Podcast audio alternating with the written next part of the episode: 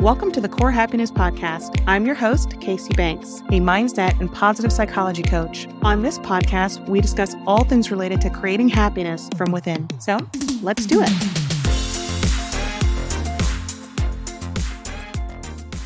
Hello, and welcome to another episode of Core Happiness.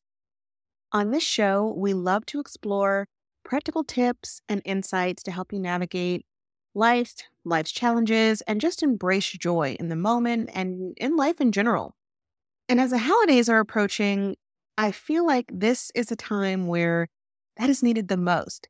So today we are going to talk about a topic that so many of us can relate to, and that is dealing with holiday stress. The holiday season is filled with so much joy and celebration. But let's be real, it can also be filled with stress. From planning to family gatherings to travel worries, it is really easy to feel overwhelmed when it comes to the holidays. So, we're going to focus on how to deal with holiday stressors. Now, uh, for many people, most holiday stress begins with work.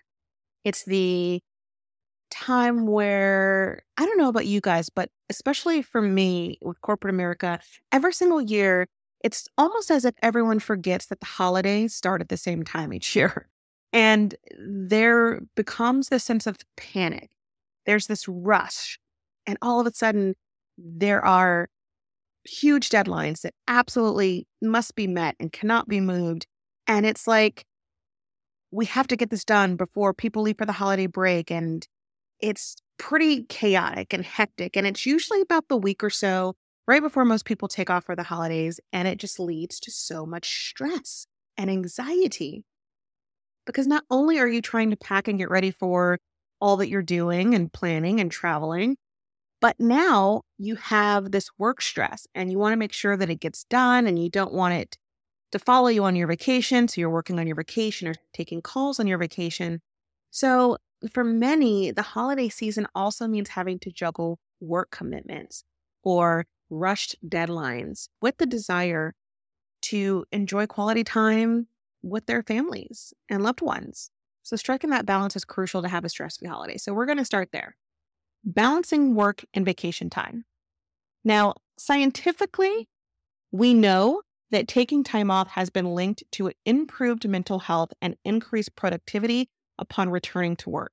That is a win win situation for both you and your employer. So I strongly urge you to not work during your designated time off. Consider discussing your holiday plans with your employer well in advance. Clear communication and proper planning can help manage work expectations. You can discuss expectations. You can delegate tasks if you need to. You can set clear boundaries for work related communication during your time off, which is, hey, look, I'm not going to be available on these days, or um, I will have limited availability. I will not have access to email. I will not have my laptop. I'm only available for emergencies. Whatever your boundaries are, you can communicate them. And we all know that you can always create the out of office email response that clearly communicates your unavailability and provides an alternate contact person. And if there is not an alternate person, then simply say, I will promptly respond to your email message request upon my return on whatever the date is. And for the overachievers who are listening, who are like, well, I want to be a team player. I don't want to just log off and not be accessible. Trust me, everything will be fine. You deserve a break. And for you to continue to function at your best, you need to give yourself that break. So don't be afraid to take your time. Again, as studies show, you'll be more productive once you've allowed yourself a break. But setting these clear expectations allows you to enjoy your vacation without constantly having to worry about work or even have any work interruptions. This allows you to be present and just fully enjoy the festivities with your family and your friends. Now, once you've got work ready, you've hit your out of office, you're ready to go, the next biggest stressor is navigating travel obstacles. From delayed flights to crowded highways, it is so easy for stress to skyrocket to high levels. I mean, It's like everybody in the world decided to travel on the same days. Imagine this your flight is delayed and the airport is chaotic. But instead of succumbing to frustration, you take a deep breath, you use that time to relax, and perhaps engage in a short mindful exercise, whether it's breathing deeply or maybe it's a meditation. You make sure that obviously the airline is taking care of you and any connecting flights, but you take a moment to realize that it will all work out. And you acknowledge that stressing does not change a situation. And just as we talked about in the previous episode, we know that mindfulness practice, such as deep breathing or meditation, have been shown to activate the body's relaxation response, which reduces the production of the stress hormone cortisol. So, if you're faced with a travel delay or obstacle, use it as an opportunity to find a quiet corner, close your eyes, engage in a short mindfulness exercise, or go to the book stand, grab a book or magazine. I know for me, I like to travel with a whole travel kit, which includes headphones and a playlist. I have my Kindle, or for some people, a book. I make sure that my books are downloaded. I make sure that my mindfulness app is good to go. I pre download a couple of meditations.